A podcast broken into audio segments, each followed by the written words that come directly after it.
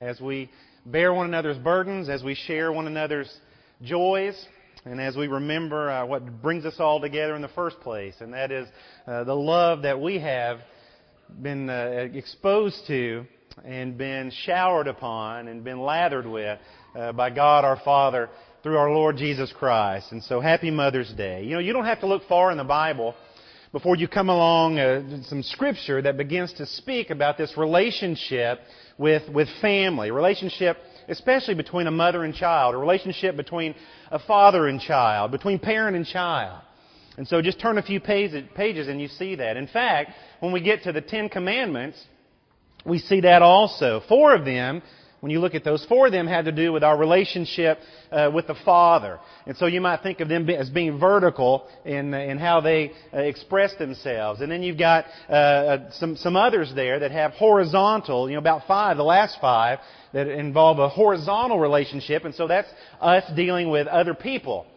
And then kind of square in the middle there, the fifth commandment there almost seems to be out of place, but uh, maybe it's even a, a hinge point because all of, all of the other commandments, perhaps, uh, kind of point to this one, the foundation of obedience, especially in this human life. And so it talks about uh, honoring your parents.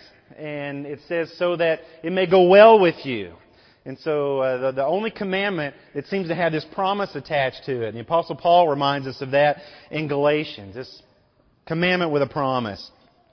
So on a day like today, you've got society, and frankly our whole nation is likely thinking about where they've come from, thinking about their, their own origin story, if you will. We're going to stop for a moment this morning and we're going to think about these things. And there's a passage that I've preached on before in a, a different context, so I'm going to look at it again today and I want to lift out a nugget for us as we think about uh, Mother's Day. And so it's a passage that more than likely in, in daily Bible reading that you would just kind of read through. You'd pass over, uh, skim through quickly. It's in Romans chapter 16. And so there's not a more important letter in the New Testament, I would argue, than Paul's letter that we know as Romans. This letter to the Christians that were living around the area of Rome. And so he was in Corinth when he wrote it, and wrote it to people who honestly he didn't know. And so Christians who were living in and around Rome. And so this letter is so mighty in its content, a powerful letter. It's actually shaped the course of Western civilization in many levels. And so when you read chapters 1 through 15, you can just feel the, the just the weight of the, uh, the enormous weight of theology, just the, the, the knowledge of God that's laid upon us. And then you come to the end of the letter, chapter 16, and you see what it is, and you say, well, this, they would just skim through it. What's this? Kind of tacked on to the end. And so it's just a list of people. 33 names. People that Paul was connected to and knew that they were connected somehow to the church in Rome. And so Romans chapter 16 and beginning in verse 3 says, Greet Prisca and Aquila, my fellow workers in Christ Jesus, who risked their own necks for my life. Not only I, but all the churches of the Gentiles are grateful to them. And also, greet the church in their house. Greet my dear friend Epaenetus, who was the first convert to Christ in the province of Asia. And what amazing position that would be. Can you imagine to be the first person who responded to the preaching of Paul in this area here? Now, I don't know how many times Paul went out and preached after he was converted, as he began his ministry for Jesus Christ. I don't know how many times he did that, but, but Paul would never forget that there was one there was one who responded. And he goes on and he says, Greet Mary. Greet Mary who has worked very hard for you. Greet Andronicus and Junia, my compatriots and my fellow prisoners. They are well known to the apostles and they were in Christ before me. So I wonder, did they share a jail cell together, my fellow prisoners? Or did maybe Paul just perhaps knew that they had been imprisoned at some point for the same reason he had, for sharing the gospel of Jesus Christ? And he says, greet Ampliatus my dear friend in the Lord, greet Urbanus, our fellow worker in Christ, and my, my good friend Stachys. Greet Apelles, who is approved in Christ, and greet those who belong to the household of Aristobulus. These are just names. They're just names he's mentioning here. We don't know really anything about these people. We don't know anything about them, but Paul did. Paul knew about them, and they were important to him for different reasons. And he goes on in verse 11. He says, Greet Herodion, my compatriot. Greet those in the household of Narcissus who are in the Lord. Greet Tryphena and Tryphosa, laborers in the Lord. Can you hear it? The twin girls, Tryphena and Tryphosa, worked alongside Paul. Greet my dear friend Persis, who has worked hard in the Lord. And these are just names. They're just names. And you don't even know, or probably don't even care about these people. Because what's this got to do with the gospel, right? What's this have anything to do with the gospel of Jesus Christ?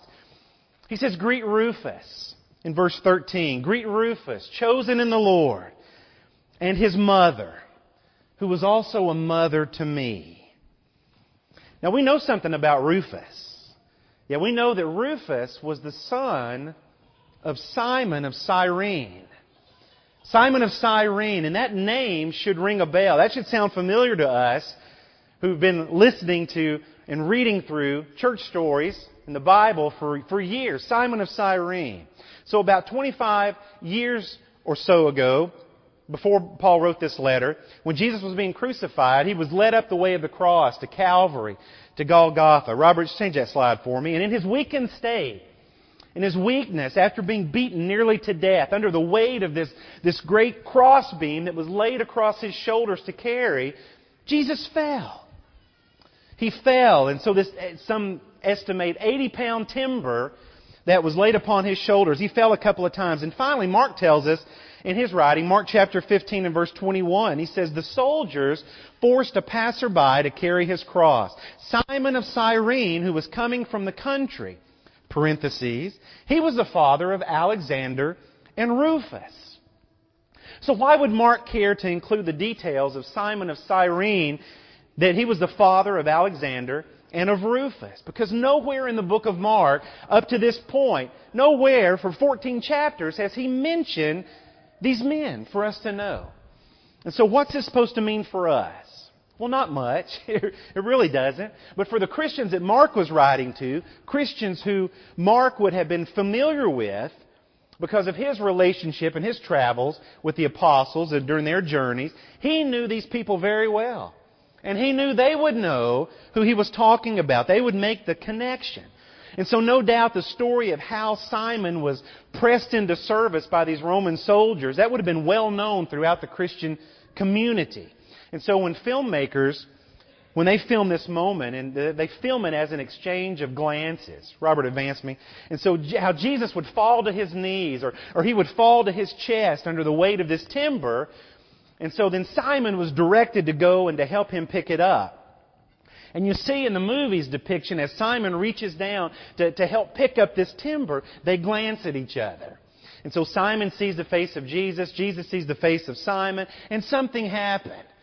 In reality, you don't need the filmmakers to tell us that something happened when these two men came in proximity of each other, when Simon felt the weight not just of the beam that he was helping to lift, but the weight of the sin that Christ was carrying to the cross, something happened.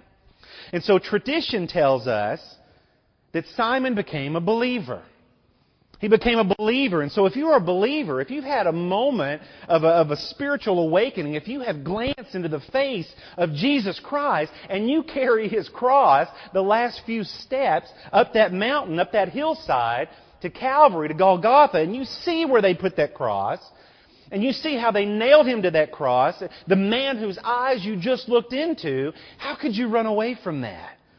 How could you run from that? I think Simon stayed around. I think he stayed and watched to see what was going to happen. And so it is believed that Simon believed in this Jesus, and then he went home and he talked to his wife.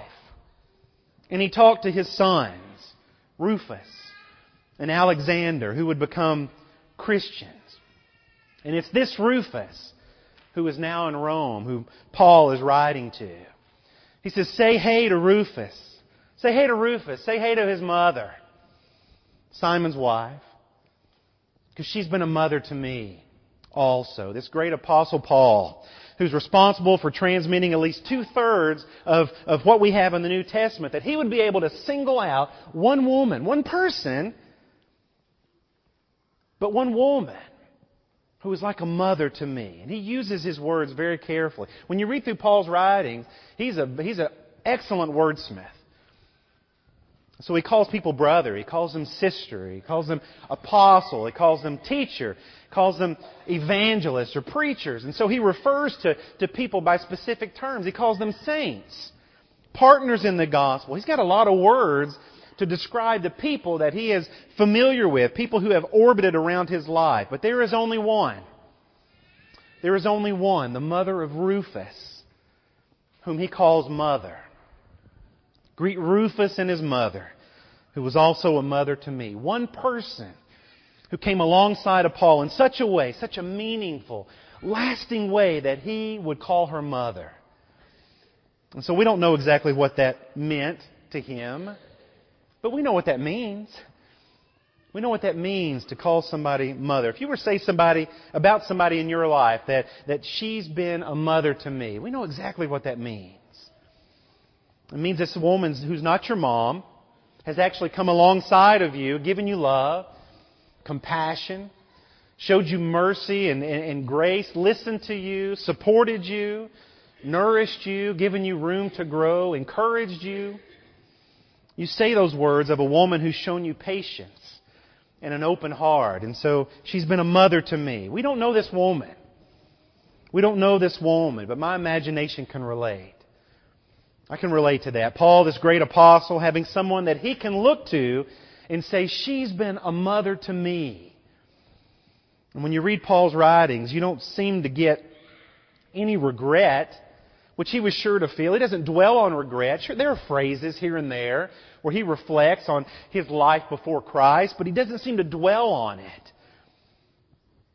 Because then there's this in Philippians 3 and verse 13 forgetting the things that are behind and reaching out for the things that are ahead with this goal in mind, I strive toward the prize of the upward call of God in Christ Jesus. And before he became a Christian, this man Paul, he is what we would call today a terrorist.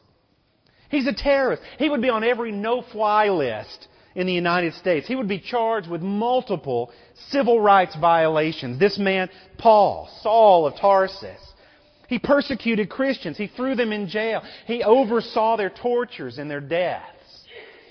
But when you read his writings, his attitude in his writings, the way he dealt with people later, after the fact, after his conversion, it's as if he had someone in his life who was able to show him able to, to, to help guide him, able to, for him to see the love and the mercy and the forgiveness that's extended to him by God through Christ. It's as if he had somebody there encouraging him. Perhaps that would have been the mother of Rufus. Perhaps. Paul, come here. Come here, honey. I know you had a lot of lots of burdens for what you've done. I know that that, that weighs on you. I know you you have lots of problems. You have lots of hurts.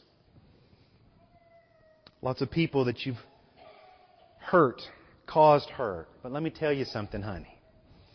My husband Simon was there when Jesus died. He saw the whole thing. He saw him, and he told me that just before Jesus took that last breath, he looked at his executioners and Jesus said, Father, forgive them, for they do not know what they're doing. And Paul, if Christ could extend that forgiveness to those people who killed him, honey, he will forgive you. I don't know if a conversation like that ever took place, but when I read his words, when I read the words of Paul, that woman's been like a mother to me. That's what I think of. Because I've been blessed to have had many mothers to me just as you have too, no doubt at some point. For me, reinforcing the experience I already had with my mother. Being there as a partner for her and, and for others, providing the experience that they might never realize from their own biological mother. And you think about Paul and his writings, and he's so methodical in delineating Christian behavior. You know, he's the he's the black and white guy, right? You do this, you don't do that, and all the things that, that you and I know about the Christian life, the morality of Christianity. We've learned from the writings of Paul. He's the guy who sternly warned the church at Corinth, that brother there, well not that brother, but he's, you know, that brother there who's at fault, who's flaunting his immorality, you got to get him out of here. That's the Apostle Paul, and yet he will go on to write the most beautiful and art worthy description of love that we know. So much that, that you wonder if he didn't learn it from someone. In 1 Corinthians 13 and verse 3, we read earlier, If I give away everything I own, and if I give over my body in order to boast, but do not have love, I receive no benefit. Love is patient. Love is kind. It is not envious. Love does not brag. It's not puffed up. It's not rude. It's not self serving. It's not easily angered or resentful. It's not glad about injustice, but rejoices in the truth. It bears all things, believes all things, hopes all things, endures all things. And yes, Paul was inspired by the Spirit to write these words. But just perhaps the Spirit was working through the mother of Rufus, who has been like a mother to me, he said. It meant something to Paul. Because this unknown, this unnamed, faceless woman, she wasn't just a shadowy figure in his past. She had become this significant figure in his life. She loved him as a mother would love a child. And, and ladies with or without children, there is someone in your life that you have been, that you are, or that you can be that for them too. Perhaps you've already been. And when you read a little deeper into the context here of, of, of Romans chapter 16, you understand that, that Paul is saying hello. Say hello to, to so and so. Say hello to this person. Paul's saying hello. But he's also saying goodbye. Because you see, from Corinth, Paul is going to go to Jerusalem. And at Jerusalem, he knows, he prays against it. But he knows that people are waiting for him there. People are waiting for him, and he's going to be captured. And he will be beaten. And he will finally make it to Rome, but he's going to go there in chains. He's going to go there in shackles, and it will be in Rome where he will lose his head in a Roman execution. So Paul says hello. But he says goodbye. And he says, Thank you, Rufus. And thank you to his mother. She's been like a mother to me. And I'll never forget the time that she spent with me. I'll never forget the talks that we had and the faith that we shared. And, and I hope there is someone in your life. I hope there has been someone in your life who you could look to and you could say, that person, they're not my mom. They're not my dad, but they've been like a mom to me. They've been like a dad to me. They've come alongside me when I've needed it. And that person has been essential in my life. And perhaps if you were to write a letter, if you were to sit down and to write a letter and you were to say goodbye, goodbye to all the people who have impacted your life that way, there would be people living today even who would be in your letter. And what Christianity introduced is that family is much bigger than what can fit on one of those stick family window stickers. Family's bigger than that. Motherhood. Motherhood, by the world's definition, is determined by birth. But motherhood by faith is birth by determination. You've got to decide to be a mother in faith. And when God puts people in our life, relative blood or not, and, and they are determined to be a spiritual guide, a, a relational resource, an encouraging voice, maybe just someone who is interested in our life, then they are like a mom, like a dad. And if you choose to do that and be that person, then you are like a mom or like a dad who can, for, you can be that to some amazing people who perhaps will go on to do some amazing things in the kingdom of God. And there's so many as I think about my own letter that I would write who have been like a mother to me, like a father to me, like a grandmother to me, like a grandfather to me. And as I think about growing up in the church, my memories are not of how we did things. My memories are not when we did things. My memories are who we did them with. That's my memories of church.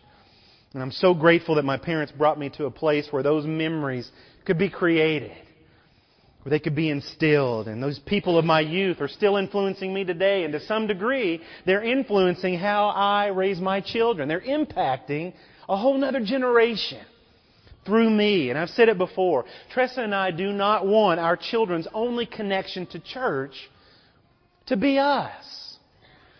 Because as they grow old and move on, and as we grow old and move on, they need to know that the Lord adds us to the church. But we need to be added to a local congregation, a local family of like-minded believers. And that's the heart of what we read in Hebrews chapter 10 in verse 23. Let us hold unswervingly to the hope that we profess, for he who promised is faithful. And let us consider how we may spur one another on toward love and good deeds, not giving up meeting together as some are in the habit of doing, but encouraging one another, and all the more as you see the day. That's a capital D. That's the eternal day. That's eternity. All the more with each step we take closer to our eternal home. The church is not an organization. The church is an organism. It's living, it's breathing, it's a growing body supplied by the head, which is Christ. And each one of us important to the health of that body. So today, today as we celebrate mothers, let's be especially thankful for these Christian mothers, those who are mothers by birth, those who are mothers by choice, those who come alongside of us, those who, who encourage us to, to, to, to, have love and to give love, those who show us compassion and they listen to us and they ex- support us, they extend grace to us and allow us room to grow, they provide nourishment and nurture, they show us patience, an open heart, because that is the embodiment of Christian living. That is the example of Christ. That is Christian. How thankful we are, especially today as we are focused on these ladies. These Christian examples, leaders in their work, leaders in their homes, leaders in their communities, and leaders in this congregation. We are so thankful for those that we can call mother. Even if they are just like a mother to me. What a blessing it is to be part of the family of God. And that's all made possible through the life, the death, and the resurrection of Jesus Christ, the Son of God, God in the flesh who God, as a loving father, a loving mother, looked down on this earth and saw the destruction, the pathway that we were headed towards, unable to do anything about it ourselves. And just as a mother would, throw herself in front of her child to protect them. Our God threw Himself to this earth before us in the form of His Son to protect us. And as he lived this perfect life, not without temptation, but without sin, as he lived this perfect life, he was able to be the sacrifice for us. The one sacrifice for all times. So that by faith and through faith, as we come to faith in Christ, we can receive his gift of salvation. So as we assemble today, this morning, if we can pray for you in any way, encourage you in your walk with Christ, if there is sin on your heart, in your life that you need to rid yourselves of, we want to support you as you confess that sin to God, as you repent of that sin, as you ask His forgiveness. We will lift you up and encourage you. And if you're ready this morning to become a child of God, to be baptized into Christ for the forgiveness of your sins, to receive the gift of His Spirit, the promise of eternal life, we want to rejoice with you this morning. What greater Mother's Day gift could you give than to become a child of God? If we can help you in any way as we stand and sing, will you come this morning?